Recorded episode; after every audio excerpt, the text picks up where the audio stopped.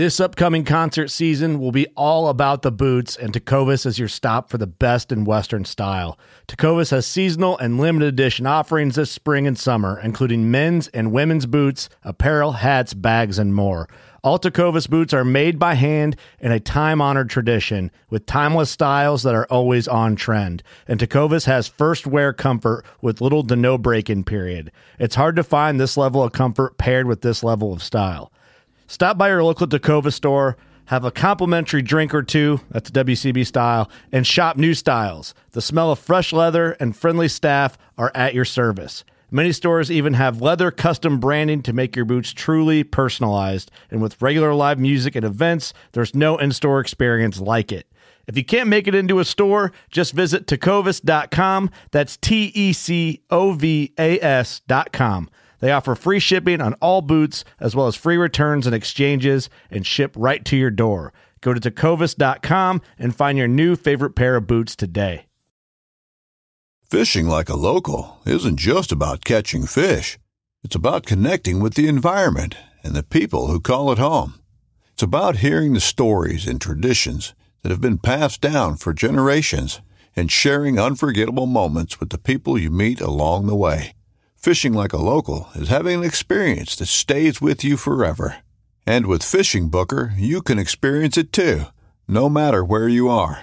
Discover your next adventure on Fishing Booker. Welcome to the Elk Shape Podcast. I'm Dan Staton. This is your blue collar, do it yourself, self guided public land elk hunting learning curve resource where we leverage hunting to create more personal development. Our goal is to educate and encourage our listeners to become the best possible version of themselves through hard work, delayed gratification, and being accountable to themselves.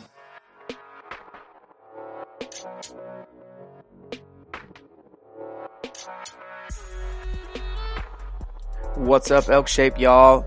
So, first and foremost, I appreciate you listening to this podcast. You have a lot of options out there. Thanks for choosing us. We are a company, a brand that likes to say discipline is leverage.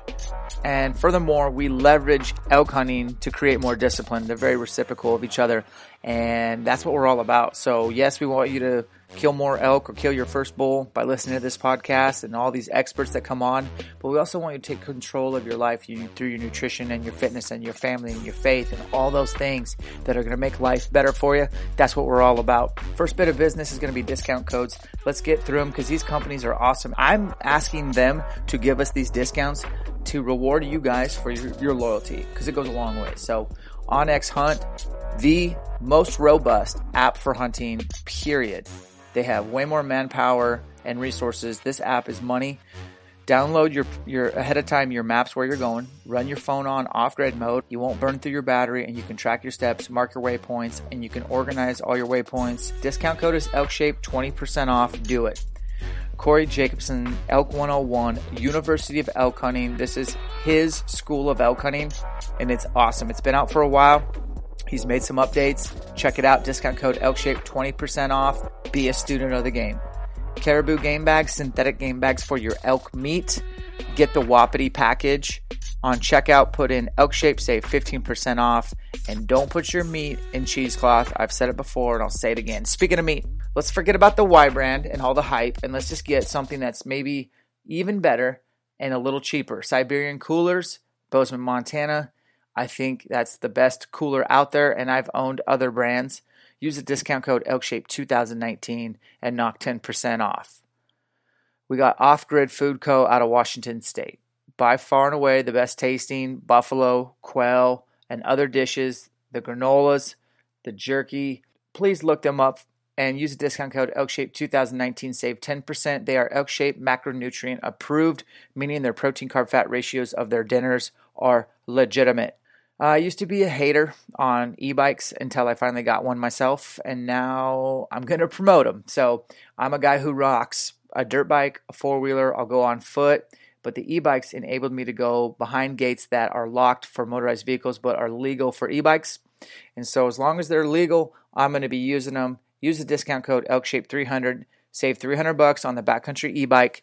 And then remember, these bikes are made for hunting and their components are a lot higher end. It's a lot more of a higher quality bike. and get yourself an extra battery. I'm rocking the Mule. I think it's like a 1600 watt. It's a big boy, but it's awesome. And I actually pull a trailer behind it as well. And that's been a game changer. Lastly, but not not least, all hunting starts from the ground up. Kenetrek boots have been a partner of mine since 2010. They're made in Italy. The company's out of Bozeman. They are by far the best boots out there. Don't believe the hype. Check out Kenetrek. Use the discount code ElkShape in checkout for $25 off their gaiters. Now, I have gaiters from Sitka Gear and they're amazing, but I would probably be lying if I didn't say I use the Kenetrek gaiters more than any other gaiters, especially during spring bear hunting or late September when it really starts getting wet and moisture and dew and things like that. So they're Velcro, they're really easy to get on and off, they don't make noise, they are awesome. So, Kenetrek boots, I use the Guide series, non insulated, great boot I have nothing but great things to say about that company. So that's our discount codes. Now, as far as Elk Shape Business, we are on YouTube. Look us up. We put a lot of energy into that. But there's a lot of videos that are not going to be on YouTube and they are on the online version of Elk Shape Camp. So we've had two camps. We filmed them entirely and edited, produced them, and they are in a vault of videos for just people that sign up for the Elk Shape Camp online. And as for those that just um, aren't going to be able to make it to a camp live, we're doing six camps next year. And, you know, a lot of those places are not in the Midwest or out east. So this is for you guys that are trying to get better. And there's a lot of personal development in there, as well as nutrition and fitness. Everything I stand for is in these camps, and it will make you the best version of yourself. That's that's the solution. That's what I'm selling. And I put a lot of energy into it. So Look into that if you're interested. It's 99 bucks for a one year subscription. You'll need a year to digest all the videos. And each week I'm adding more and more videos to that that are exclusive to the online version. That's what I got. Thanks for listening. Let's get into the show with Paul Medel, the elk nut. And if you um are interested in like learning more about Paul and what he does, he has Elk Nut Outdoors. Look them up. They have DVDs and CDs and audiobooks bugle tubes, they had it all. But his Elk Nut app is probably the most popular thing because in that app you can listen to all the scenarios and you can hit and play what sounds you should make. You can also record yourself and compare your sounds to his sounds and to real elk sounds to see how you're doing. I think that's awesome. I think that's timely given that it's early August and September is just around the corner. I can't wait, guys. Thanks for tuning. Let's get into the elk nut. Paul Medel, the Elk Nut, welcome to Elk Shape Podcast, man. Um, pleasure to finally meet you in person a couple weeks ago in Montana. I feel like I know you. I, am sure you get that a lot, but I just felt like I already knew you just listening to your stuff early in my elk hunting days and just that you're still relevant. So, but now I, I do know you, man, and it was a pleasure. How are you doing? I'm doing good, and hey, the pleasure was all mine. I, I've certainly seen your name hanging around uh, the internet circle for quite a few years, and uh, I've always wanted to meet you, and that's the honest truth. I really did, and so it, it was a pleasure meeting you too. And and you know what's so funny is a lot of times you know you don't put faces to these names and stuff and and you were pretty much exactly like I thought you were you're a very down to earth individual you didn't think I don't know I didn't have a bad vibe about you whatsoever so it were it really was a pleasure Oh, I fooled you. No, I uh, I feel the, I feel the same way, man. And uh, you did a great talk at the Western Hunting Summit, and you didn't really mess around either. Like I made sure to to be there for yours, and you got right into it. I'm pretty sure you knocked those guys' socks off. So today, I mean, dude, you've been on some podcasts and some good ones, and everything you touch is gold when it comes to elk hunting. I think people perk up. Elk season's around the corner. I thought it'd be very appropriate to get you on here and but first, I want to do our due diligence. Can you give us some background on yourself? Like you're a family man, you have a son, you're a blue collar guy, like kind of how you got your start in life and, and how that went before you even like I guess you can segue into how you got into elk hunting too. Hmm, I'm trying to digest all that. um, you mean kind of how did I get my start? You mean like being with Elk Nut Outdoors? Is no, no, man, you were doing masonry and stuff before that. So, um, yeah, I want to talk about your blue collar days, raising a family, oh, okay. and, and how you managed elk hunting too. And, and when did you get into elk hunting? Yeah, that was quite a few years ago. Yeah, you're right. Uh, you know, I'm just like you say, a blue collar guy. I didn't come from anything extravagant whatsoever, and nobody in my family hunted, not one person. And so it was kind of a self motivation. I would say it actually was like nine or 10 years old. And, and, and why? I have no idea. But I just, it, it was through the television. You know, it was black and white TV at that time. And yeah, I'm that old. And so that's all there was. And I can remember watching The Outdoorsman. And I can't remember what the guy's name was. It was like Lang Bill Lang or something. I'm not uh, exactly sure, but I remember seeing these elk things come on, and there was just something about it when I every time. And he had mule deer and moose and whitetail and muley, you know, just everything. But when the elk came on, there was something about those elk that I don't know, it just jump started me even at that young age, you know. And so I had that affiliation with it. And as life went on, like for you know, for everybody else, it kind of just went to nowhere at that time because I was so young and nobody hunted. And I even I wasn't thinking of hunting. I was just I, I could just tell how it, it, it touched my heart. The elk did. And as time went on, yes, I ended up uh, becoming a masonry contractor as I worked for masons uh, early in my life for several years. And then then I felt you know what I could do this. And I went and got my contractor's license and uh, ended up being a masonry contractor for I guess 35, 36 years. And I actually have two boys and two girls. My wife and I, Brenda, and we've been married 42, 43 years. Yeah, and so awesome. Still together, you know. And so I mean, it's just you know, it was kind of one of those things. So yeah, I have more than just a son. You only hear about him because he's the only one that really is into the the elk hunting uh, aspect of it. And we've been bow hunting ever since he turned 12 years old. I elk hunted prior to that, but I didn't bow hunt him. And I just, it, it just didn't mean that too much to me until he started getting into wanting to shoot a bow, do this and that. And at 12 years old, I said, hey, we'll just bow hunt together. And it was kind of just one of those things, you know. And so being able to own my own business and to get away and pull him out of school when he got 12, and I'm not kidding you, I didn't even, I mean, school was secondary. You got to remember, this is a long time ago. and now more people are into the educational thing, and Paul still does good and whatnot. But yeah, he uh, he killed a bull at 12, 13, 14, 15, 16, 29 out of 29 years he's killed his elk, and so you know he's done really well, and we've had a great time together. I've I've called every bull in he's ever killed, and and so you know that's why Elk Nut Outdoors came came about. I'm not kidding you. That was it. I knew how I struggled to start and and and and, and my start was you know you know even during rifle season and stuff or rifle hunts I should say prior to the season I would go out and listen to these elk. I wanted to hear them. I was so infatuated by them. I had to get out there in June, July, August because they would migrate out of Idaho. And I've been in Idaho a long time. I mean, almost 40 years. And so most of my life I've been here. And, you know, I just started realizing they had uh, uh, they would communicate with each other. They had a dialect. I, I, would watch their behavior, their body language, and the sounds that they would make. And it just one thing led to another. Of, of, of the excitement and wanting to know more and more. So my my education with elk is kind of like the heart the school of hard knocks. It had nothing to do with going to college for it. It was just hands on and and and a major desire to want to know everything I could. And and basically, you know what, 21 years ago, that's when I started delving into Elk Nut Outdoors and started sharing this information. And it came about because folks were seeing how many elk we were taking, and we were taking them consistently every year. I mean, even to my son. And so people started coming to us and asking, "How are you doing this?" Right.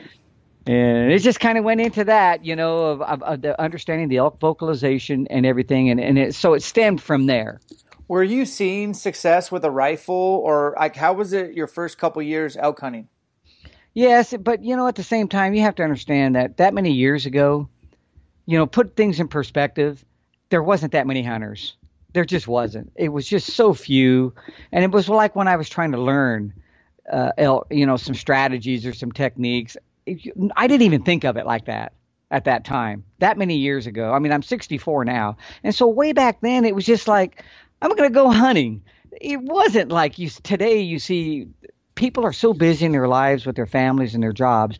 They're running all over the internet and getting any piece of information they can to put things uh, put things together to cut the learning curve way down because they're so busy in every aspect that they can only apply so many days, you know, toward elk season. Well, it wasn't like that back then. It was like like da da da da da. You know, it was no big deal. You went hunting, you know, whether it was for deer, or elk, or whatever. And so I didn't see that pressure that we see today. But yeah, I had success then, but it really didn't have a lot to do with the sounds because it was with a rifle. It was more of just finding them. There was no wolves to contend with then at that time, and so you know, there's been a lot more challenges with with uh, the increase of the wolves here in Idaho. And I mean, we have a lot of them. It's not just a few. You're into them every day whether it's them personally hearing them, seeing them, their sign, it's everywhere. And so I like that. I enjoy that new challenge between them and hunters and, and bears and mountain lions and everything else. But, you know, it, it's just kind of a different uh, atmosphere 40 years ago as it was today. So, yeah, I saw success then. But bow hunting and rifle hunting are two different worlds. Oh, definitely. Well, you brought wolves up. I figured we'd go down that road and get it out of the way. So I'm really curious to your evolution of experiencing wolves. You're down in the McCall area, central Idaho. Uh, mm-hmm. I, my place is up in the Panhandle, and mm. I started hunting there in 2001. And I heard a few rumors that guys had heard wolves, and I'll never forget the first time I heard wolves was like probably 2006. And for about 15 minutes, I thought it was an ambulance coming in the back country.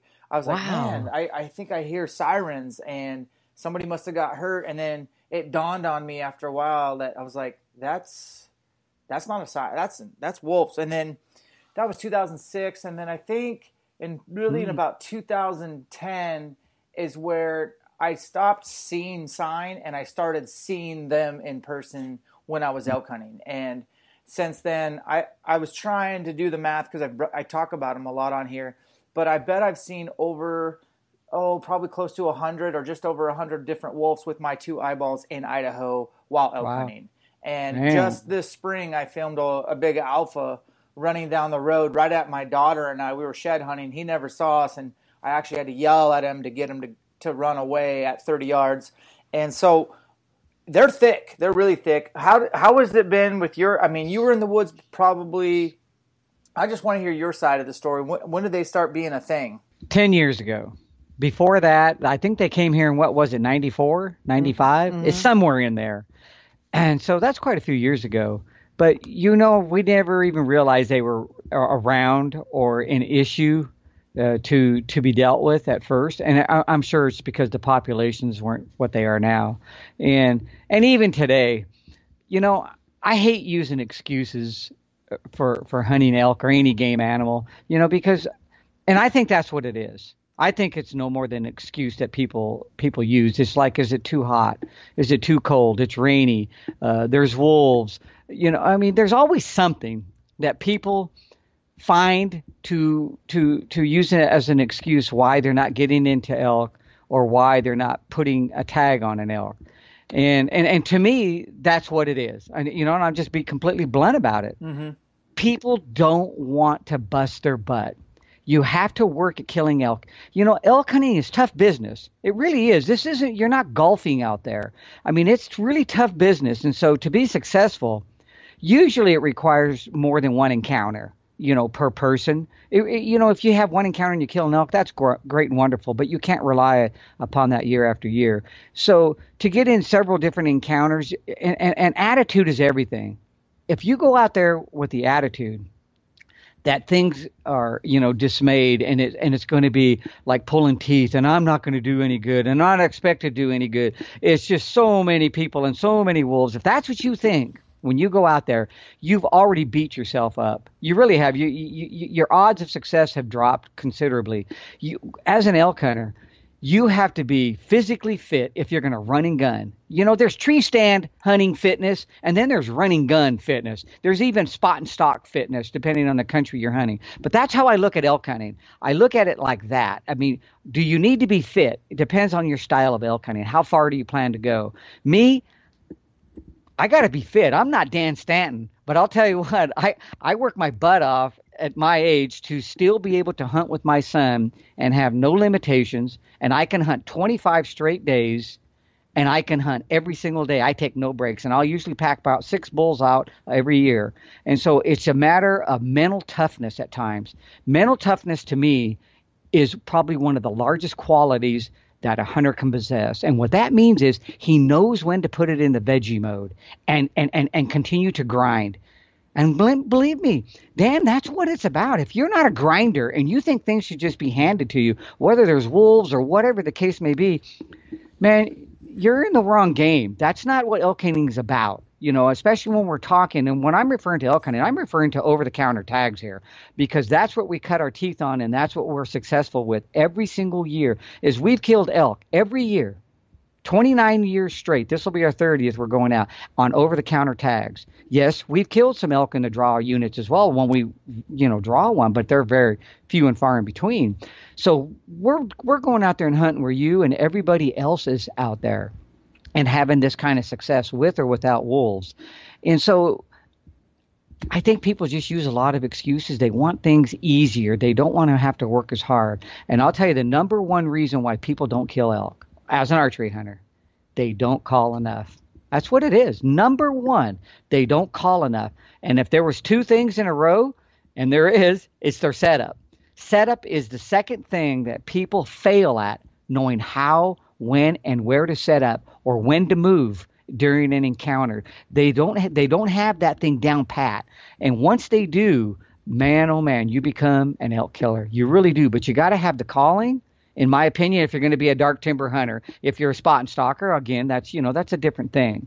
The same as a tree stand guy, but as a as a as a as a runner and gunner and moving and covering ground vocally until you finally find find a bull, you know that's our style, and you know as well as I do. I mean that takes some fitness. You're just not going to walk out there and do that without being prepared for it.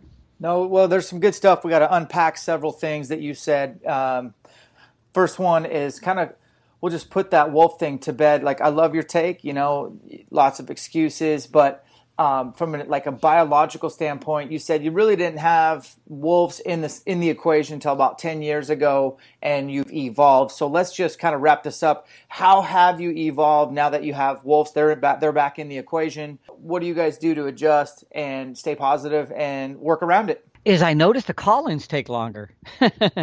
that's what it really, you know, that's really what it amounts to. In other words, what does that mean when when I say the call-ins or close encounters with elk is what I'm referring to here?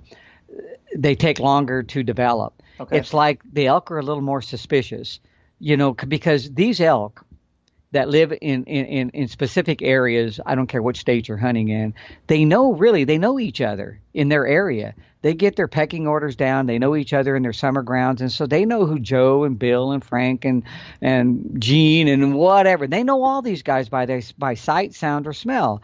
And so you and I get dumped into the equation and all of a sudden, this is a sound they're not familiar with.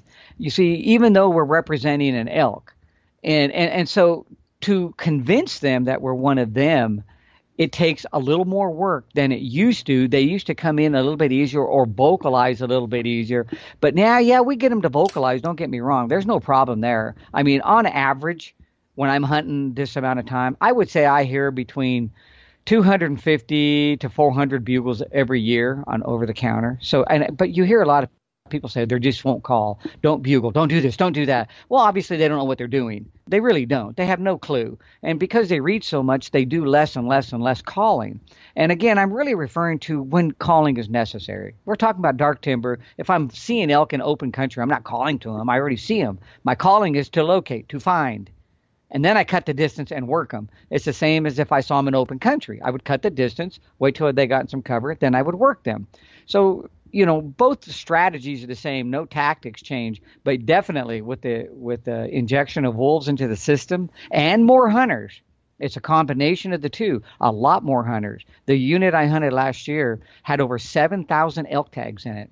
That's over the counter 7000 wow. So you tell me if that's uh, of some pressure that's a lot of pressure. But you know, you have to overcome that. You look at that as a challenge, not as a oh man, we're not going to get anything. You can't look at it like that. You have to go out there and say, I am going to make this happen. I'm going to do better than the next guy. And what does that mean? That means I have to go that extra mile. I have to push myself. I'm going to go to areas that most people wouldn't even think of. I'm not going down the trail. I'm not going down this dirt gated road because everybody's there. That's where they congregate and people sprout out and hunt from there. So I look at my maps. I look at my phone map as well as topo maps, and I look at where are these elk going to go that are being pushed from these little spots. And that is how I, I, I, isolate some of the secluded spots. And you know, all these elk we kill, I would venture a guess that 95% of them are within one and a half mile of a dirt road. We're not going 10 miles in. And we're killing mostly six point bulls here. You know, we're not killing a bunch of cows and spikes. And the point is, is that we try to go to where these elk want to dump off to. And yeah, there's times we've killed elk four and five miles back, but that's not the that's not the norm for us. And so, you know, again, I like the challenge.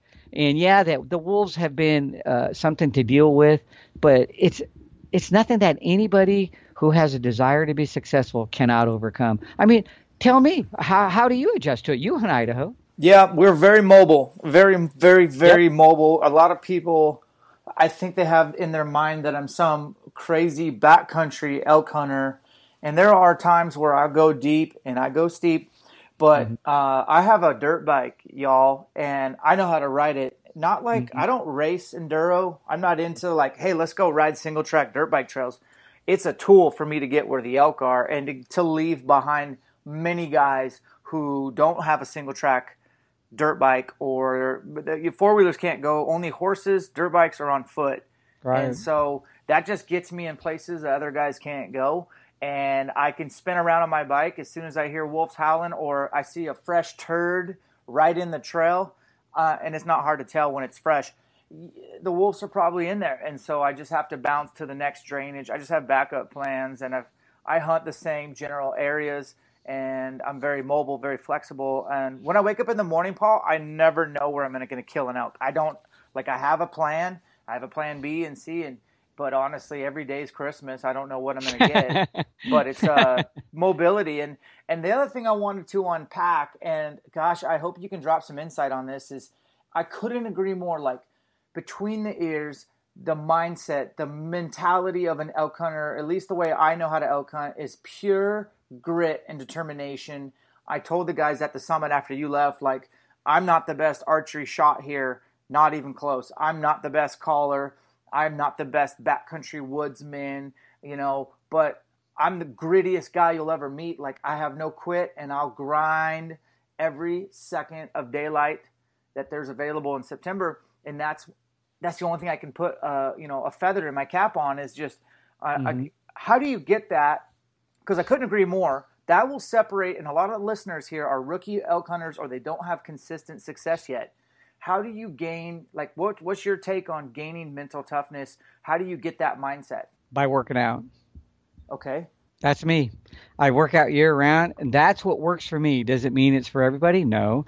Maybe some guys get it through, you know, running 40 miles. I don't run 40 miles, but working out gives me self confidence. It has my entire life and and I've probably worked out ever since I was 15 years old, and and and and I work out to stay in shape. And in my, you know, as I got older, mine was I'm stay. I I mean, everybody knows I've used this phrase. It's your phrase, but I try to stay in elk shape, and and that's my workout program. So th- just that mental toughness comes from that. In other words, when I when I'm working out, here's what I do, just real quick. I work out three days a week. I work out Monday, Wednesday, and Friday, and I mean religiously. It's really hard. I have to really have something important to do not to hit one of those days. And my wife will tell you. I mean, it's just like I do not like missing one. But Monday, Wednesday, and Friday, I work out approximately an hour and a half. I go through the weights and I go through aerobic. And as elk season comes up, I'll take that same weight workout uh, routine and speed through it as fast as I can. And so I'm trying to build the endurance with it as well. And so three days a week, I carry a pack for anywhere two and a half to four miles. And then I also run two to three days a week. And I usually run around two to three and a half miles. And I do this year round. I don't stop. And, and, and so to, and as I do this, and especially when it's snowing outside and it's rainy and I don't want to go.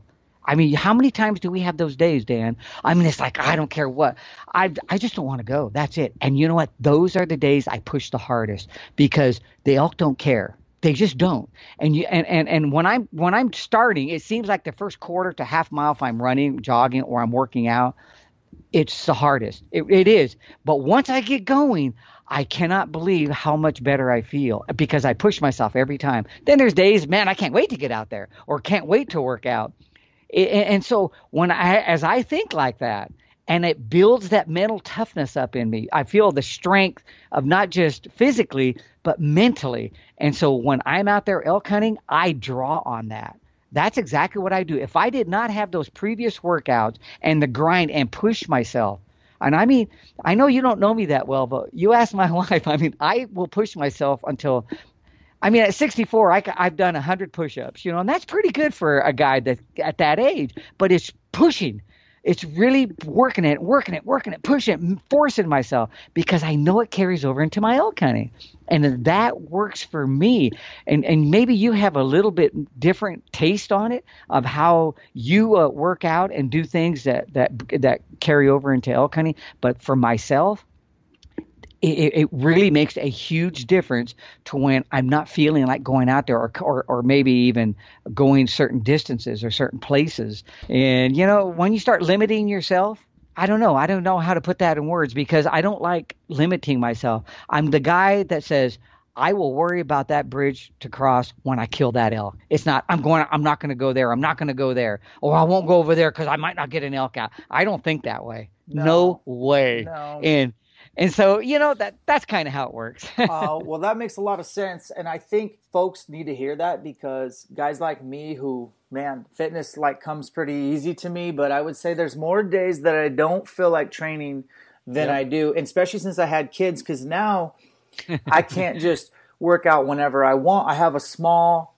small window; it's narrow, and mm-hmm. I got to go do it. And there's other things that I that I that I'd rather do or need to yeah. do but ultimately it's the repetitious of repetition of not quitting and not making excuses or not listening to that little voice and just getting the work done. And i think the other thing is um, and i would encourage everyone to not do this is i killed a bull in 2001 my first bull with a rifle. And then i didn't kill a bull with a bow until 2005 in new mexico. So there was uh, whatever those years in between of not killing an elk. But furthermore, that bull was in New Mexico, Paul, and then my next bull was in New Mexico, and then my next bull was in Montana, and then finally Idaho. So if you like wondering what I'm saying, I'll spell it out for you. I think Idaho over the counter is one of the hardest there is, period. Mm-hmm. Which is why when I hear a guy like you that's gone 29 for 29, I got to get you on my podcast because if you can kill an Idaho bull on over the counter, I feel like you can just about. Well, I've killed a bull in almost in every state I mean, that I've had attacked. Idaho mm-hmm. is just something different. It's the terrain, it's the brush, it's the timber, it's steep, and it's the pressure. And so, what drove me was all those years of tag soup. It was from 2001 to 2009 until I finally killed my first Idaho bull. He was a seven by seven. He was worth holy waiting. cow. He was worth waiting. but if you add up that thirty five hundred dollars plus of tag soup, man, those yeah. are the best years of my life. I wouldn't trade those in because I learned so much about elk hunting, and it made me go crazy as soon as September was over. I was like, okay, I need to identify everything that's within my control to be a better elk hunter, and I need to like basically prioritize my weaknesses, put them at the top of the list, and work my way down every day. So it could be October first, and I'm the guy out there working on bugling in his garage, you know, stuff like that. So a combination of sucking at elk hunting and not me personally. I hate failure, but it drives me. It's it's a blessing in disguise, and then just saying saying no to that little voice that tries to get you talk you out of doing the hard things like working out consistently. Okay so we've unpacked wolves we've unpacked mental toughness your take is awesome. You are a b-a-m-f and i i look up to you man but i we you said there's two things you got to worry about when it's elk hunting and elk season's just about here. So we got to talk about call more set up properly and help some of these noobs out to what you mean. So, can you unpack those topics and kind of maybe shove us in the right direction on how to call more, what sounds to make, and how to set up, most importantly? Yeah, you know. my my strategy when I when we head out there and when I say we because so many times it's my son and I you know is is it's so simple it's it's it's like anything else out there there's nothing really uh, strategic about it until I find the elk that's when strategy comes into play. But locating the elk, as I'm heading through the woods, I can tell you one thing, and I know a lot of people will disagree with this, but I really don't care because I kill them anyway. Is I don't worry about the wind. The last thing in my my mind is the wind. I could care less what it's doing. I don't know where the elk are anyway. So remember, I don't know where they're at. So I haven't found them. It's not like I need to to use the wind in my favor. People overthink the wind. Right. And, and I will tell you that right off the bat, and it screws up a lot of their hunting because they avoid certain areas, elk may be, because, oh, the wind's going that way or the wind's doing this. Me, I go anywhere. What makes me think or anyone think that the elk are standing right in my track of wind? I mean, you know what the probability of that is? I mean, it's just so rare. Eh, they are to your left, to your right, above you, below you. If the elk are below me and I'm above them and I'm hunting in the morning or at daylight, I'm trying to locate, I could care less if those elk are anywhere from 200 yards to a mile below me, they're never going to smell me. Do you think if I was in a tree stand 200 yards up, they'd ever smell you? No, but people think that it just automatically goes down there, but it doesn't. The same with going uphill. If you have elk above you and you're hunting them and it's the thermals have changed and the wind's going up, I don't worry about any of that. I mean, if they're 100 yards from me, yeah, I'm going to get busted, but they they're not. And and if they are, I don't want those elk anyway. I'm a caller. I find him through calling. I move and call, move and call, move and call. Each spot I call from is where I couldn't have heard him from the last bugle, and that's what I'm doing is I'm bugling. I'm bugling to locate. I am not looking for him because I hunt so much dark timber. And so if I do catch some openings where I'm elevated and I can glass, that's great. But people don't call enough. They sneak around, or they're just they're they're hunting elk like deer is what they're doing. Right. They're slipping around like something's going to jump up in front of them any time. And elk aren't like that. I'm not saying it could never happen, but who cares? You know, that you you know nothing's perfect out there. But I call to locate. Why? Because it works. It works. It works. It works. That's all there is to it. I hardly ever bump into an elk. If I told you the honest truth right now, when's the last time you accidentally bumped into the elk elk because you're randomly moving around. I couldn't even tell you. I don't even know what year it was. It wasn't last year or the year before or the year before. I mean, it just rarely ever happens. That makes and sense. so once I find him, so once I get a bull to answer me, now the win, I play it religiously. Now I have to position myself, even if it's eh, the bull bugle below me. I'm like, okay, what's the wind doing? Now I got that puff bottle in my hand, and it doesn't leave my hand. And so now I work position as I close the distance to make sure I have the win, and then I will work him accordingly. And so, you know, that's my strategy when I'm when I'm heading away from the rig. If it's new country, then I'm unfamiliar with it, and so I probably doing a little more calling than country I know because I know about where the elk should be in place A, place B, place Mm-hmm. C. And so you got these spots you call from because you've eliminated the others. You've been going through it now for five or 10 years and you already know there, there's nothing ever in these spots. So you just kind of walk through them and go to the areas that usually you can call from and get a response from them. So, I mean, that's kind of my strategy in, in locating elk. Okay, so locating elk. Typically, do you start out with a series of mews, or do you go right to a locator bugle? What's kind of uh, your go-to? No cow calling. I could care less about cow calling. It doesn't go anywhere. Very rare will I ever cow call for locate. You know, I just don't. I just don't care. It, it's it, so many times when I used to cow call a lot, I've had elk coming walking toward me and not say a sound. But boy, the bugle, they if there's a bull there, he responds to it generally in most cases, and that's why I've stuck to that plan because it works. You see, I see a lot of success with it, and and even if they're not ready, a lot of times they'll just make a sound. But you know, that doesn't have to be that TV classic bugle. You know, I may hear something like this, Dan. Let me do a sound. Okay.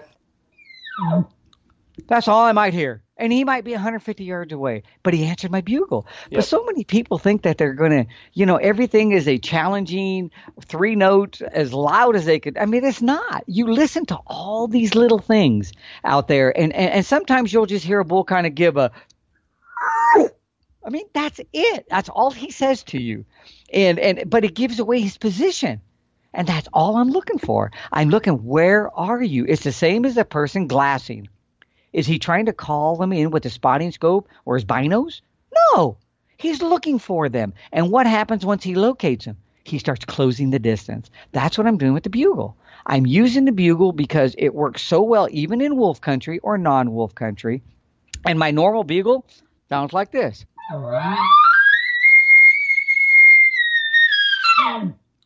That's about what I do right there.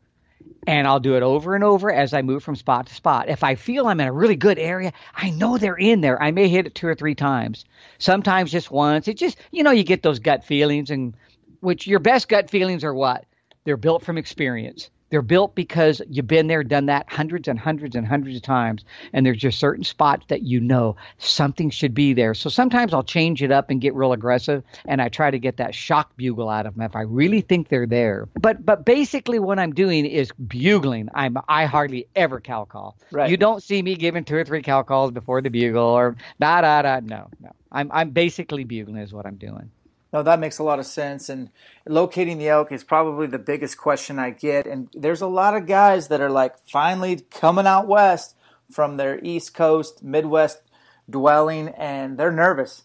They don't yeah. know they don't know what they're getting themselves into, but they they've seen enough on the internet. They know they want to be a part of this, and I applaud them for having the courage. And then yeah. there's a few on the fence that are going to listen to this podcast, and we're just gonna we're gonna push a few over, and they're going to come our way and experience life changing, literally life changing elk hunting. It's made me who I am, as cheesy as that sounds. And there's a there's some veteran hunters too that are like, man, I'm doing the same thing and getting the same results and eating the same tag soup.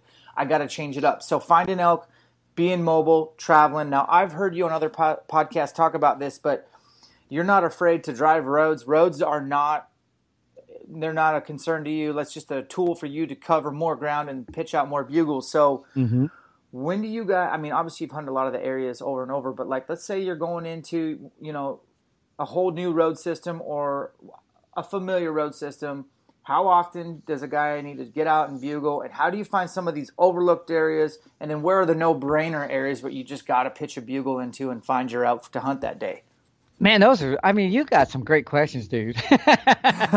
you do. I mean, I do a lot of these podcasts. I've done hundreds. And I mean, those are some, those are some nobody's asked me those before like that but but you know what? Those are the very things that i think about. So how in the world are you in my brain like that? Because that is exactly how i think right there.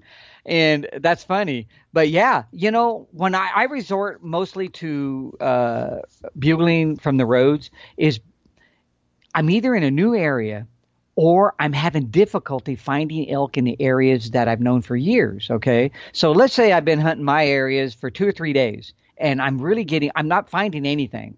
And it happens, you know, it's elk hunting. I yep. mean, people think I just walk out there and they just bugle every. Are you kidding me? I work hard at this, the same as everybody else does.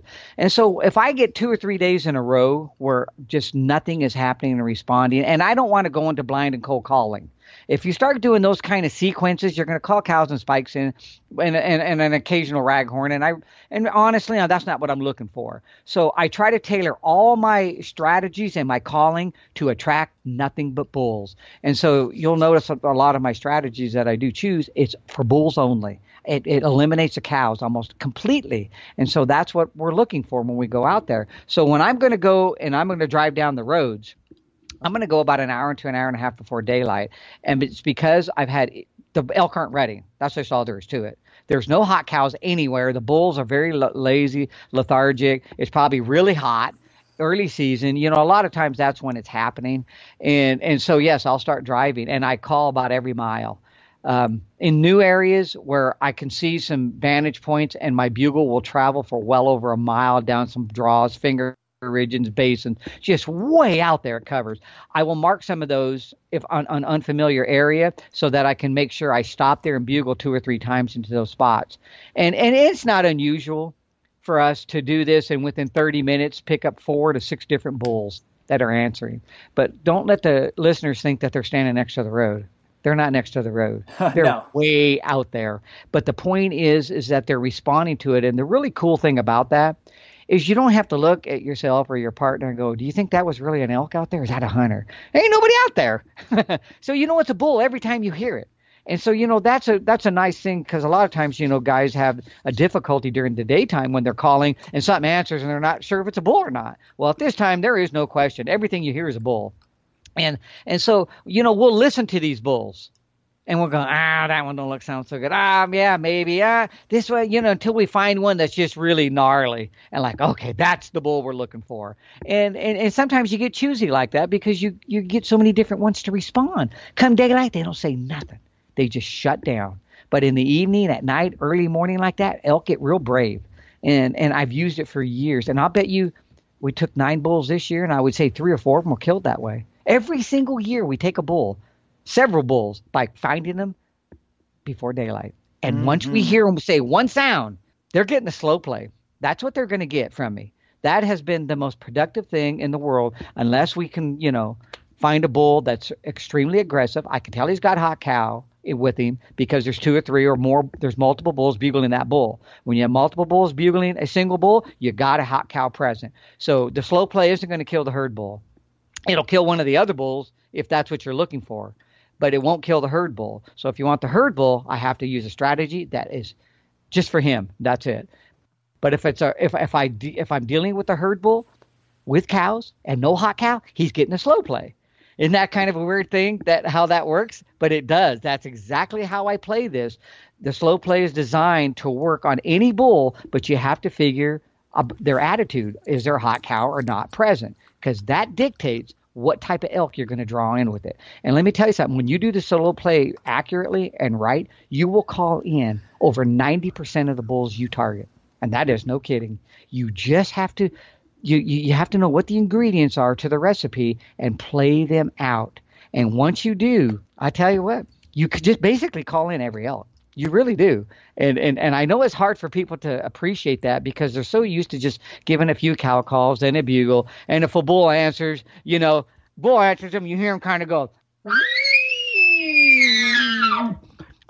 they want to hammer right now. Oh yeah, I mean, bull answer me. I'm just getting aggressive, and that's what they do. Right. It's one of the, it's the worst thing in the world to do. You've got to listen to that bull's emotion, and once you kind of figure out real quick what his mindset is, you work him accordingly. Even the bull that just goes, that bull is in trouble.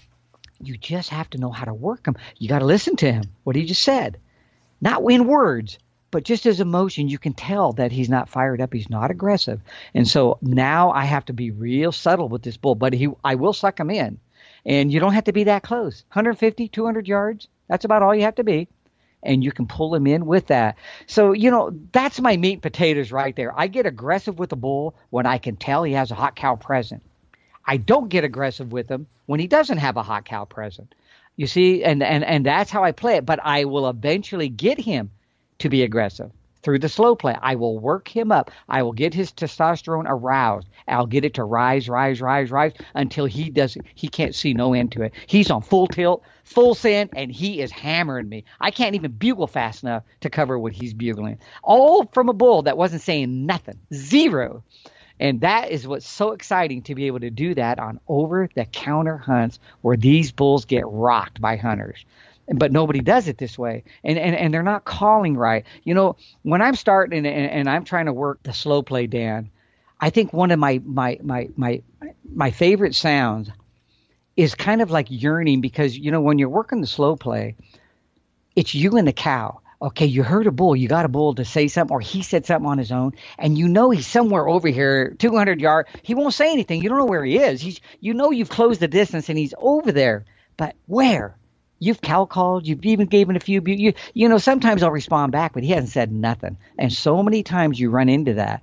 And that's when I start with the slow play. And as I'm giving a couple of cow sounds, as you kind of got an idea what it is already. Once I'm giving a few cow sounds for a couple of minutes, go by and I do it again. And once I start the bull in, like a bull shows up on the scene and starts raking, and then I go ahead and do some of the, you know, where he's panting kind of.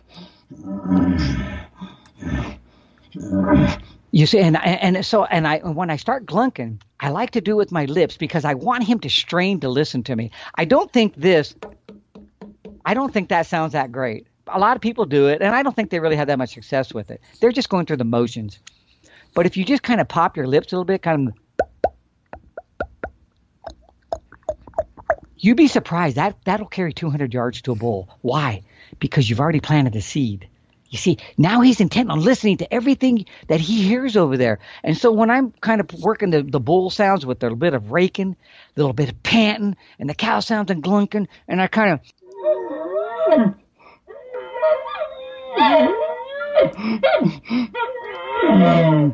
I do a lot of little stuff like that. And why? Because I'm talking to the cow. I'm excited. I'm yearning. I'm showing my emotion for this fine. This cow is coming into heat. This is the sounds a bull will display as he show as this cow is exciting him he can taste he can smell her the he can taste the pheromones basically with his tongue. That's what he's basically doing with the glunky. He's flapping the roof of his mouth tasting it. And then he's showing his excitement for his new found friend so to call speak the the cow who's coming into heat. And as you play that scenario out and kind of carry it on through and elevate your call a little bit more. And when a bull finally acts, and he does, you guys have to have so much faith in this that keep playing it. And within five, ten minutes, somewhere on it, that bull will finally sound off he will and what he usually sounds off to is the cow call is what he does.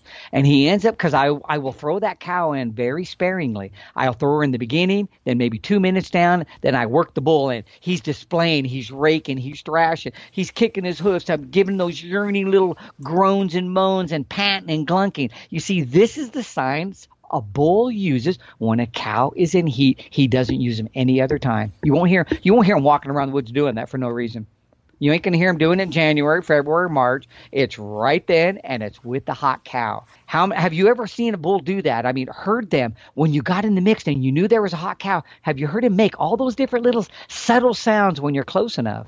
Oh man, I think this should like so. If guys are taking notes here, what what I'm I'm gonna like I'm a translator, so uh, least experienced elk hunters. What he's saying here is that you're turning your back to the bull you actually want to kill.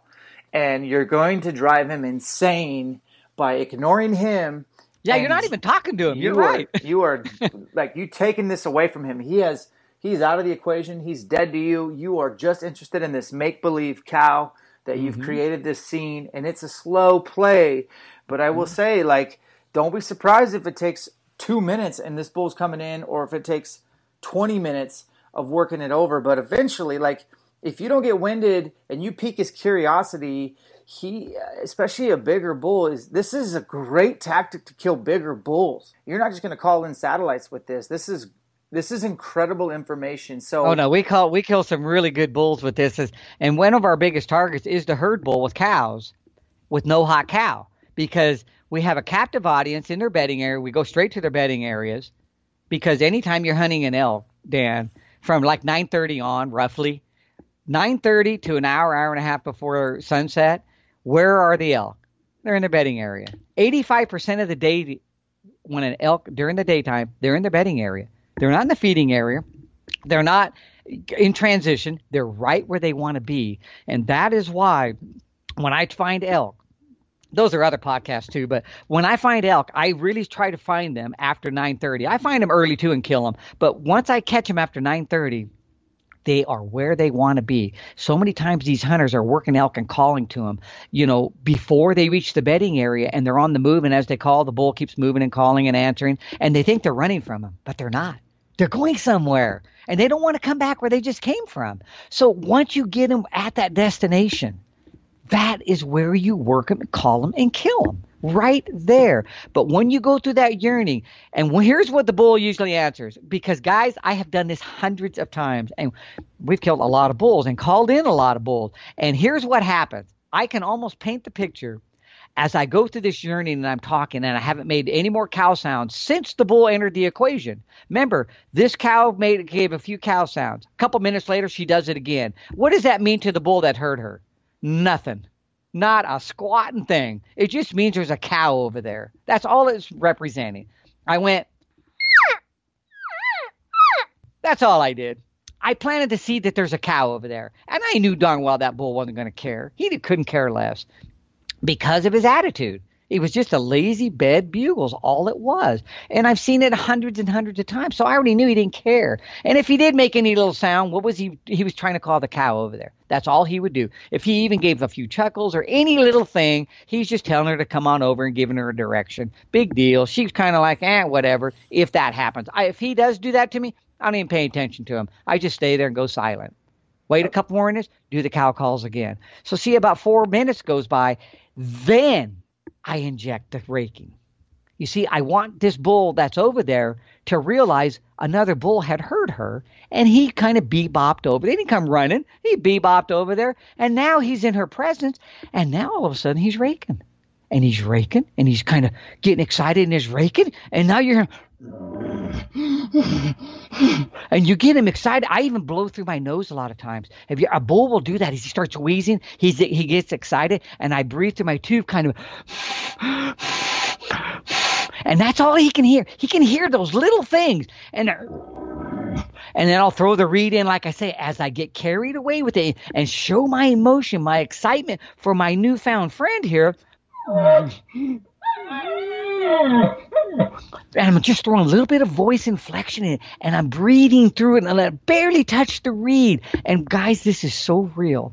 When you've seen bulls and they're just coming in to the to to uh, a hot cow in their presence, oh, they just start yearning and they're excited and but they're not telling the world. They're right there talking to her, like if it was you and your girlfriend right there. Are you yelling at the top of your lungs about everybody and what you're going to end up doing and stuff? No, you just kind of everything's an emotional thing, a lovey-dovey thing. That's what's going on there. That's the picture you're painting. And once you start adding a few glunks and this and that, and then once you give that cow sound, now you've given cow sound after the bull went through his little ceremony, his his his courting process. And now I go just give a little bit of sound like that and that is when I usually about 5 6 minutes into it all of a sudden I'll hear the bull just a short bugle and he's trying to call the cows what he's doing. And as soon as he does, I usually just give him a little that's it with the bull sound. That's it. And I go right back to raking and do my little thing and as soon as I cow call again, bam, he hits me again. Now I change my tone as a cow will use a sound that is an invite to another elk. Cow, bull, just like if you said, hey, honey, come over here, or your best friend, hey, come on over here. You talk to either gender, doesn't matter. You're still saying the same word. When a cow does that, now I'm having this cow, me, the my, my the cow that's with me, invite the bull over because the, she actually chooses the bull that's going to breed her. She wants to check him out. So here's the sound she'll make. You notice how she's dropping it, whereas a normal cow sound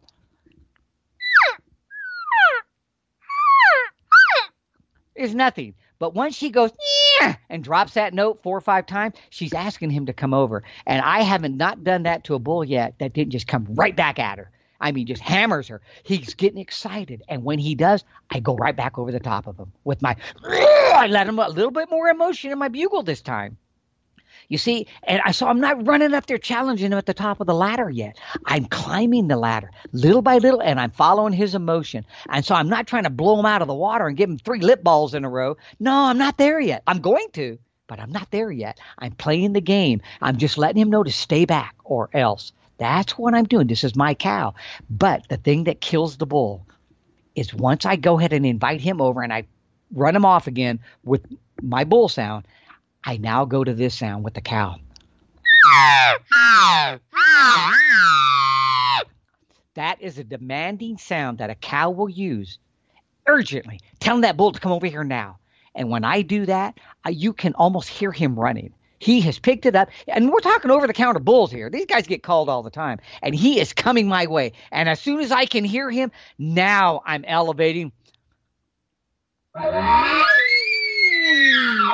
There is no time for a location bugle there. I'm letting him know right there. I don't like it. Stay back, stay back. That's what I'm telling him. But he's not going to stay back. He's coming, and as and usually he's got a bugle coming my way that is almost cutting me off. But think about it.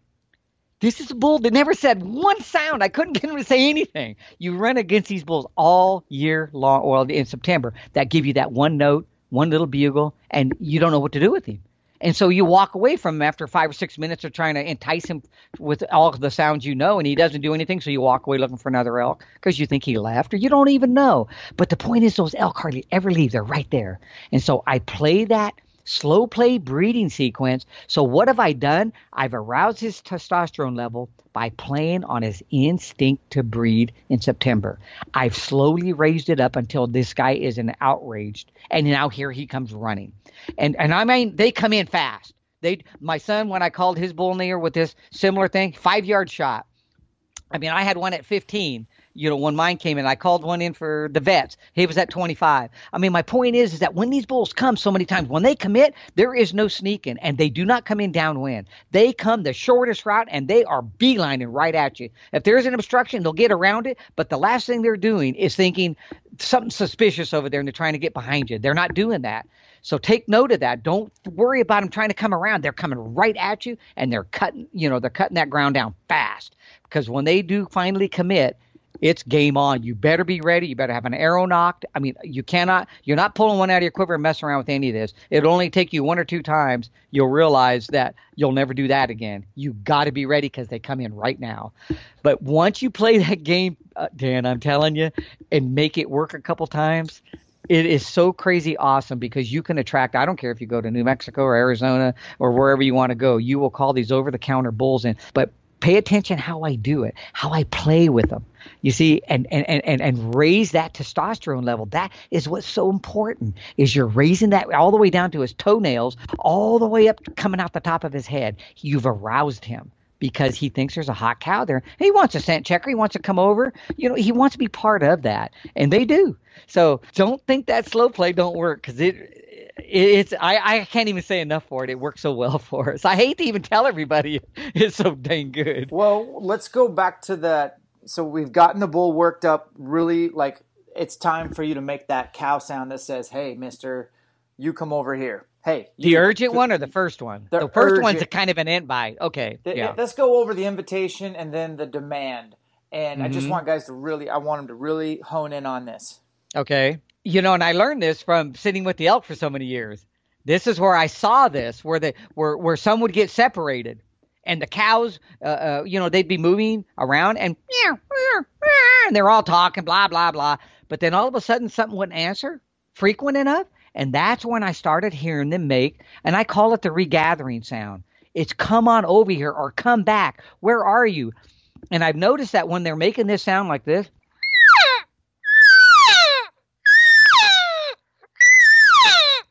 See, that's not your standard cow sound, folks. That's the regathering. That's it. Come on back over here. Where are you? They're not answering the normal cow sound as they're, you know, chattering, moving through. And there might be three cows, there might be 25. And there's yearlings, there's everything. And they know each other by their sound, believe me. And they can tell when someone's not answering or talking. And this is usually in timber country. So they're using it in that time and, and, and uh, you know, under that situation. Well, you're using the same sound. Okay, come on over here to the bull.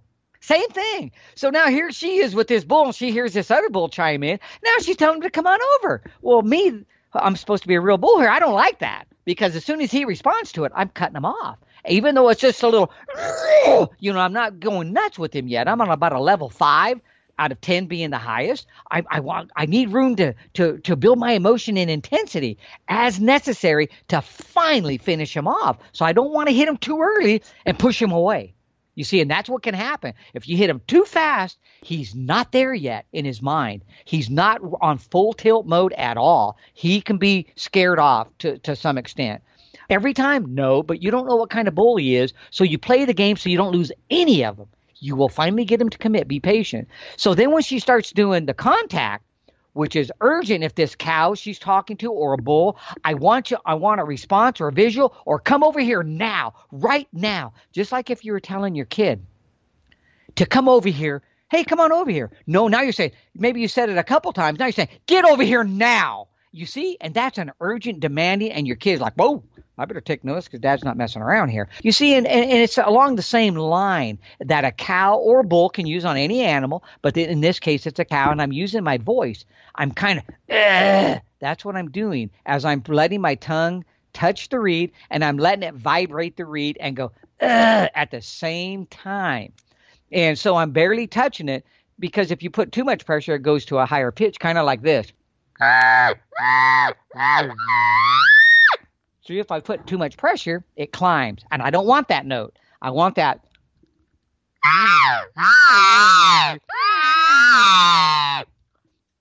And it's on the app. Those who have, might have the Elk Nut app, look at the contact buzz and you'll hear that cow going like crazy using that sound. And some have called it the estrus buzz. And I don't like calling it that. I used to years ago because everybody else did. But it has nothing to do with a cow being in heat it's a cow trying to bring other elk her way and or or or to gather them together urgently and get out of there or just to come on over here real quick and once i hit that sound right there dan that is it's almost the last nail in the coffin because when you when that cow insists for that bull to come, he gets so excited because see, I can't do this too early. What if I did this in the beginning? He hadn't even said anything yet. You see, it's the wrong ingredient for the recipe at the wrong time. The ingredient said you put the three eggs, the flour in, and mix them all up. Don't put the milk in yet, not yet, not the butter. You don't do that yet. Mess up the whole, uh, you know, dish. You don't do that. That's the same thing that people need to understand. And distance is everything. You got to make sure they're hearing all this. You can't just throw any sound out there on any bull because you just think it's a cool sound. No, I know I'm playing this bull, and once I get him to respond, I got him to this level, to this level, to this level. I'm being patient. 20 years ago or 30 when I was your age, man, I was the least impatient guy in the world. I wanted action right now, now, now, now, or leave him to move and go, you know. But now I've learned that none of these bulls have left there, and I mean, we literally, I will go out there and I will call 18 out of 20 bulls in bow range with this type of a system. Sometimes I have to start further into the slow play. That's what's so cool about the slow play. You start in the beginning, and by the time you finish, you're lip ball and you're doing everything. One of my favorite sounds at the end when they won't come in fast enough is I'll hit them with just one single grunt and scream over the top of them. You see, and, and, and a lot of times that just puts the nail in the coffin in them. But, but so I am using those sounds. I just can't use them in the beginning like most hunters do that you see on YouTube. They're starting out with the first bugle they hear from animal by doing that on every single one of them. And how many do you see him lose? You can't even count them all. There's so many. You see, and so I found out years ago that if you start slower on those bulls that aren't ready to be that aggressive yet, because there's no cows in heat, you start slower and you can almost gain their trust. And if I got that bull and I work through most of the slow play and he's there and he keeps cranking it, but he won't come, that's kind of like at the seminar when I said I, that's when I reach for the antlers because once I go through this and I've had that exchange with him, if he just won't commit, but he's only 100 yards there, he's been coming and coming, but he's just staying there. Is I will start bringing the antlers out and start clashing them and raking and thrashing, and I'll make all those yearning sounds like you heard me with the bugle, maybe even a hard, just a grunt or something with it, and it's painting the picture in the real bull that another bull came in, and now they're competing for that cow. This guy was slow to act, but another bull's already come coming. When you start crashing the antlers, clanking and kicking the ground, and give a couple whiny cow sounds, this guy he can't take it no more. You have just brought out the big guns, and rarely do I have to use it. I'll be honest with you, hardly ever. But once in a blue moon, I have to use that. And when I do, and I start clashing those, game over. He can't take no more than that. Here he comes. It's a very natural, a realistic setting, things that happen in the elk world all the time you know, uh, under the right situation. So hunters need to understand all this. There's so much more to say. I'm going to walk out there and bugle and cow call, and I'm really good at it. I have great sounds. But if you don't know what those sounds mean or when to use all this as as a tool, putting it all together, that's why so many guys fail. Dan, it's like five, eight, nine percent on public land over the counter tags that people kill an elk every year. That's all it is.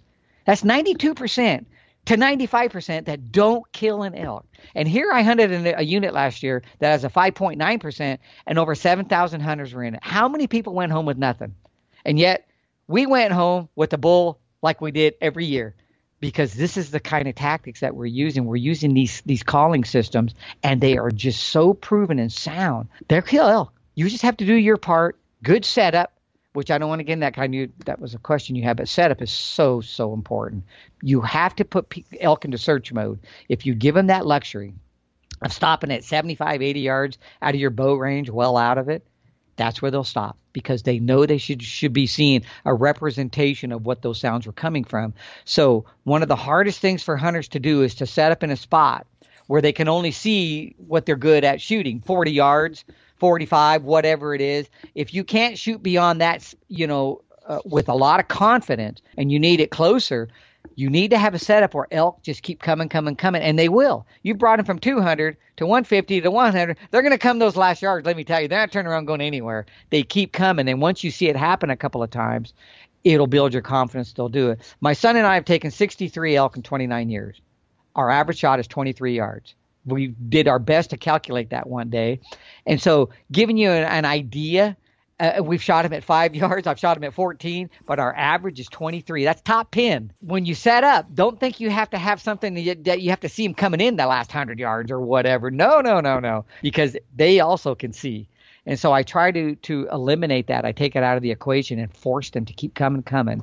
And you know, the, it's just all part of the game from your calling to setup to how tight your quarters are too. I really dig what you're saying there. I, I, I want to wrap this up, but man, this has been my great conversation. So setting up and getting in some pretty tight spaces super critical because if you mm-hmm. are like those elk want to see and that they get hung up all the time.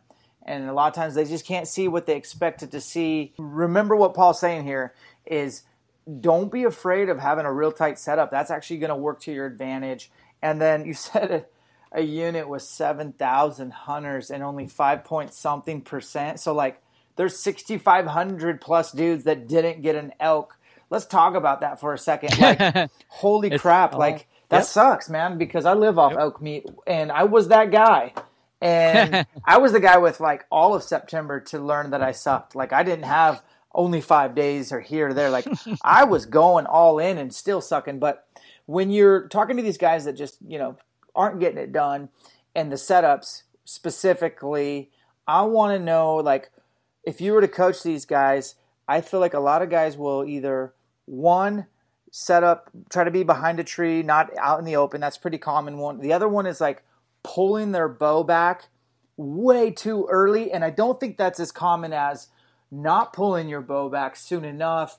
Almost like you're hypnotized, like you're in a trance. You're watching this bull come in, and you forgot, like, oh, you're here to kill him. That bow's got to get pulled back, and then the last thing I could think of would be like not having a diaphragm reed in the shooter's mouth to stop the bull. Say he's in the spot you want to shoot him at. You can always stop him and shoot him. So, what are your tips for all those things I mentioned about screwing up the setup and mainly getting that bow pulled back when that opportunity finally arrives? Yeah, you know, all those things are, I mean, they're just so important. And I think they're so easy to say, but harder to do because when you have, especially a, an inexperienced uh, shooter out there, hunter, meaning maybe he's killed a hundred whitetail. Who cares? Elk, see, elk hunting is a totally different animal, and and and they're starting to realize that. And and and I think a lot of people get themselves into too tight of quarters because they don't want to be seen and and their and their shooting lanes are not just limited but some are non-existent i've watched guys right in front of me where i took new guys out and i mean they get so hidden they they not only can't don't have shooting lanes, they can't even draw their bow back. Kind of what you alluded to there. Their their arms are hitting things. Their their limbs are. I mean, there's they're so worried about being seen. And, and and so what you need to do is you need to definitely be next to something. That's my favorite. I don't like being in front of things very much. I'll, I'll be honest with you. I don't like it.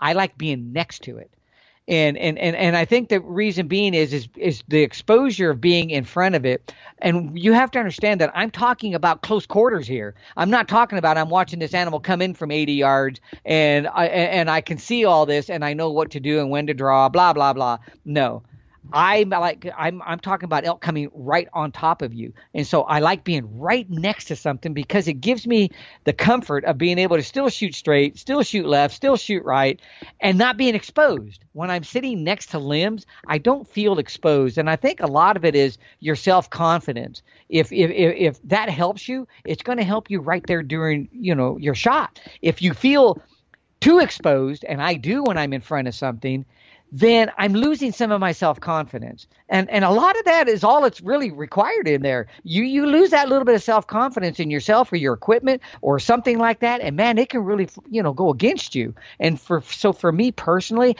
I usually like being on one knee.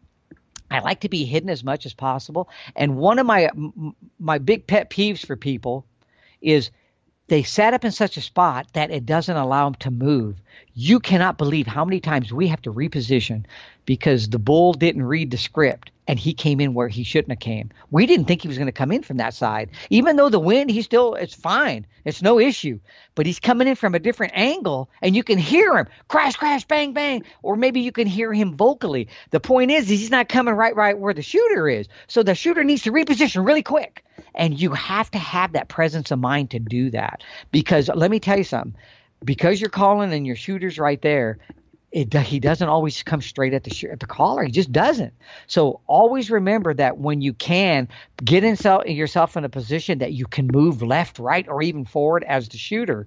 I mean, it's so important. And if there's three of you, I never have two shooters two shooters will screw each other up more times than you can ever blink an eye at. Really? You got three people, two callers, one shooter. Absolutely. Make the guy, the second one, be another caller further back, where he's call, call, cow calling, adding to it, throwing a short grunt in, and raking, thrashing everything like there's more elk back there. Oh, yeah. When we have three, even four, one shooter every time. No way do we put two shooters out. Why?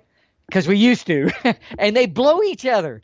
The guy thinks this guy doesn't have a shot, so he's forcing something, or this guy moves when this guy's going, don't do that. I've got a shot. He's coming right. They don't see each other good enough.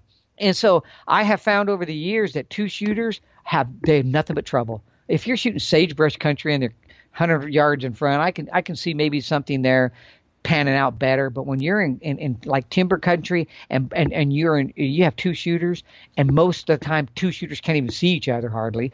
It, it just works against them. I've found we kill nearly every single bull with one shooter, and so yeah, we utilize a second person. Whether and if he doesn't know how to call much, I have him just raking brush, thrashing, milling around like there's three or four elk out over there just dinking. Thrash. Oh yeah, you get that you get that in, in, their mind's eye that there's elk in addition to the guy who's doing the calling. That's just a little group over there.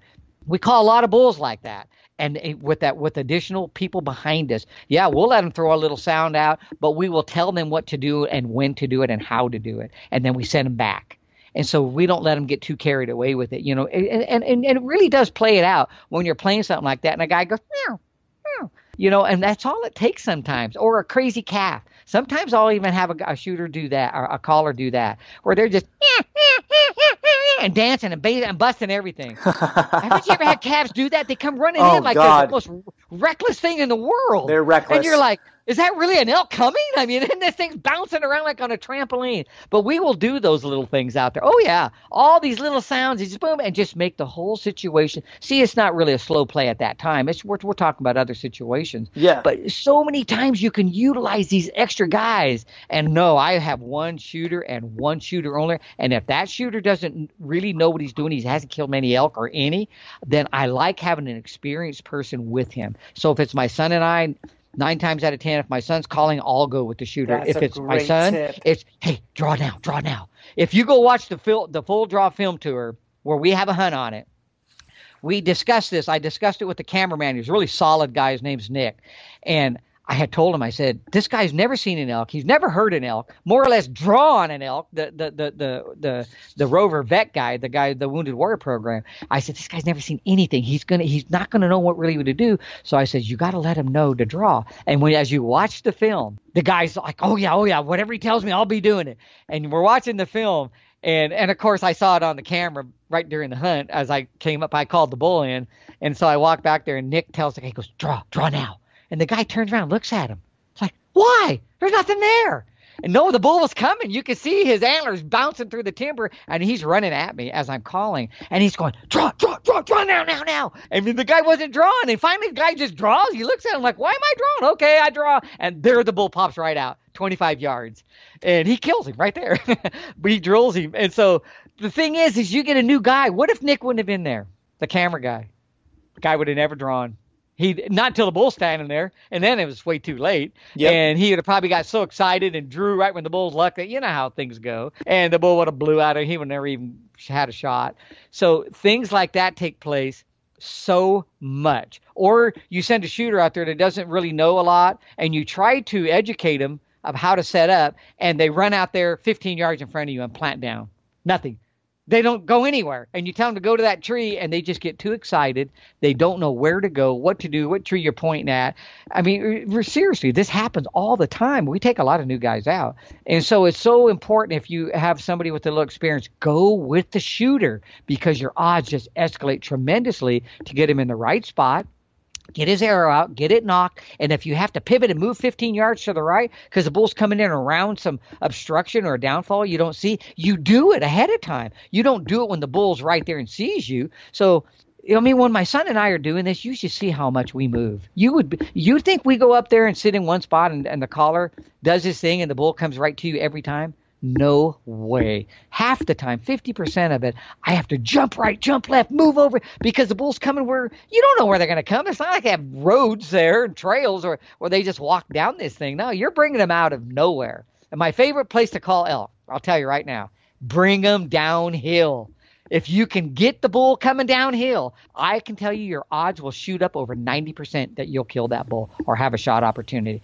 And I believe the the reason behind that is as you're bringing the bull in like that, he feels powerful. He oh, feels yes. he's got leverage on you. He's coming at you, and he's got the he's got the upper hand. And I like calling him in. I've called him in uphill too, Dan, left, right. But man, anytime I can bring a bull downhill, I just smiles on my face because I see he comes in with so much more of a positive attitude, and they come in fast when they do that. So that's good. I think you recognize that, don't you? no, I think you nailed it. I mean, a lot of the bulls I've killed, majority have come down. The ones I've called with a bugle, and they're they're coming down, and a lot of times, dude, they do this weird like they'll get pretty tight, and then they just all of a sudden turn to like display and that's always great because that's a broadside shot. And um, it seems like elk a lot of times have to size each other up and like build exactly. up. They got to build up their bugle juice enough to where they're like, all right, game time, let's fight. But they always like a lot of them just do this display thing first, and it's just great for us because that's just broadside. And you do a little cow call, they stop, and the arrow's gone before you know it.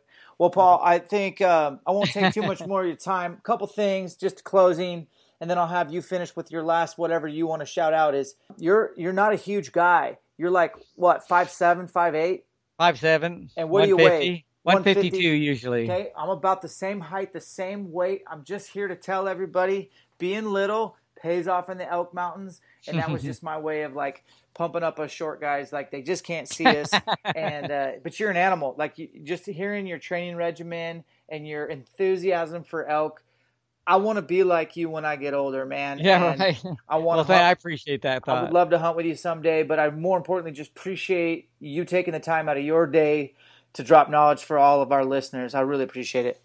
Man, I'll tell you what, it was an honor to do it. I, I really, really enjoyed it, and I have a lot of respect for you, Dan. So I really appreciate you you uh, asking me to do this. I really do. It, it meant a lot to me, and I, I enjoy talking elk no matter what. Anyway. Cool, man. Well, we'll uh, look forward to seeing some of your videos and stories come this fall. I imagine you'll be in Idaho, but I do want to give you a plug. Not that that's why I brought you on here, but guys, I remember when my dad brought home the Elk Nut CDs, or maybe they were DVDs. I'm not sure what, but it was like a book of them that he bought, and we went through them all, and it really catapulted our game. And and Paul made it really fun because I mean he was just his you know, the same enthusiasm you're hearing now is what you'll see when you you do that. And I don't know what you're up to now. I know you have an awesome app that I've heard awesome things about, but what else? What what resources do you have out there for our listeners to take advantage of? I mean that's a that that's really it in a nutshell these days. I mean we still have the same, you know, the DVDs and and newer ones since since you started the game.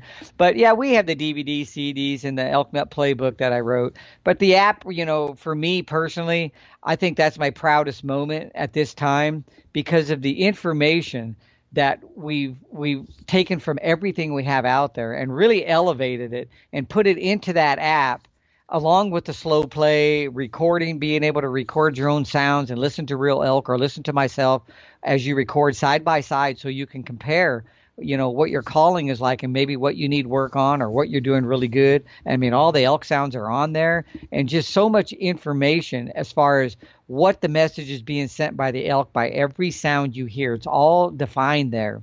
And so it's it, it's just a really good learning tool to to be able to use now uh, in the field at camp if you want to refresh your memories from there. But to, to, for us, you know, the app is it seems the most uh, technological thing that everybody can have.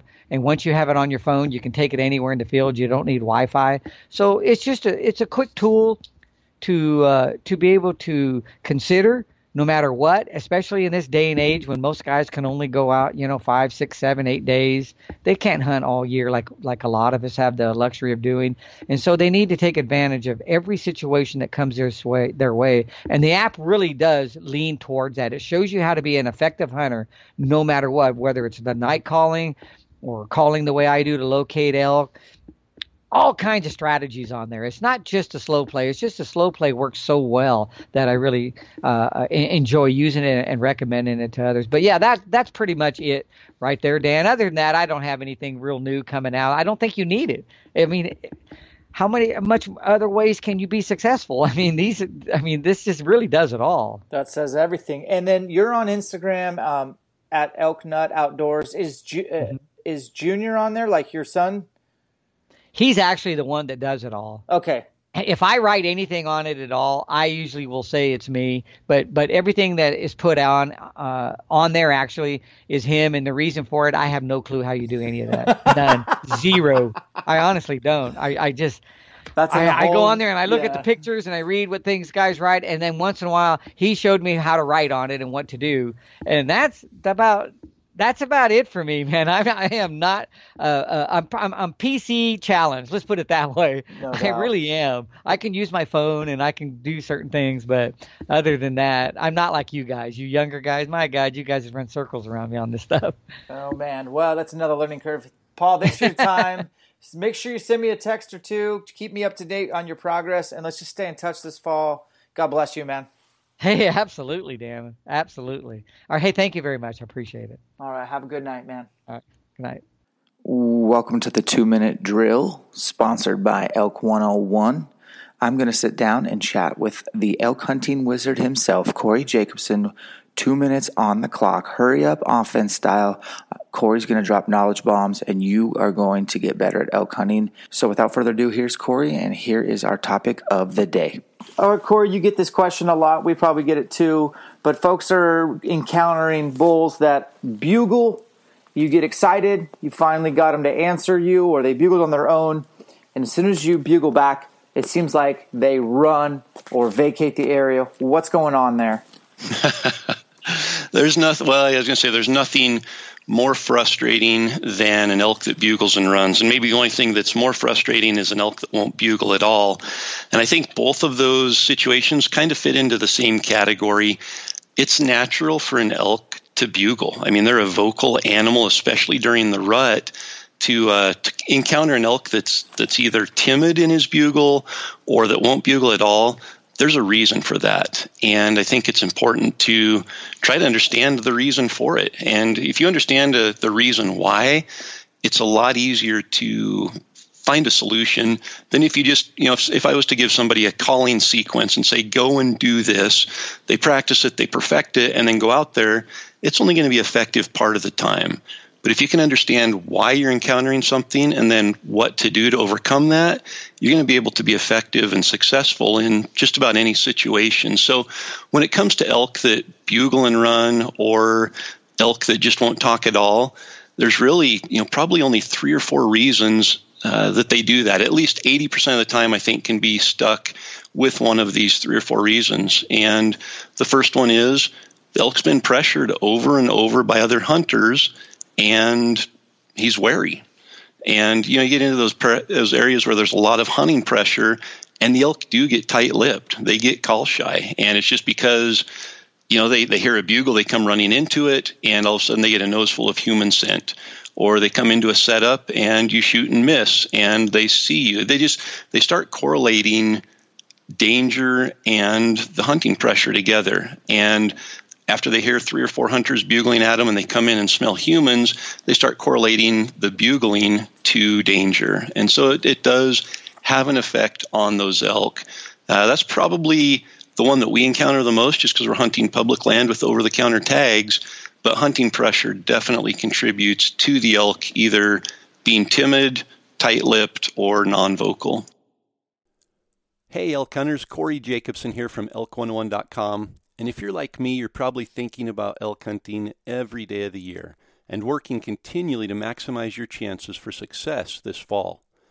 Well, Dan and I have created a special opportunity for you that I feel will absolutely take you to the next level in elk hunting, regardless of your previous experience. Three years ago, I created the University of Elk Hunting online course with one goal in mind to make you a more successful elk hunter. The UEH online course contains 45 chapters of detailed elk hunting information organized into 17 modules and covering every imaginable elk hunting topic, from planning and scouting to calling tactics and tracking and every topic in between. The University of Elk Hunting online course is the most comprehensive and complete resource available to elk hunters. And for listeners of the Elk Shape podcast, Dan and I have teamed up to offer you a 20% discount when you sign up. Simply go to elk101.com, click the link to the online course, and use the code ELKSHAPE, all one word, when you check out. You owe it to yourself to invest in the single most lethal weapon that you take to the elk woods each fall. Invest in you. Sign up for the University of Elk Hunting online course and elevate your elk hunting success today.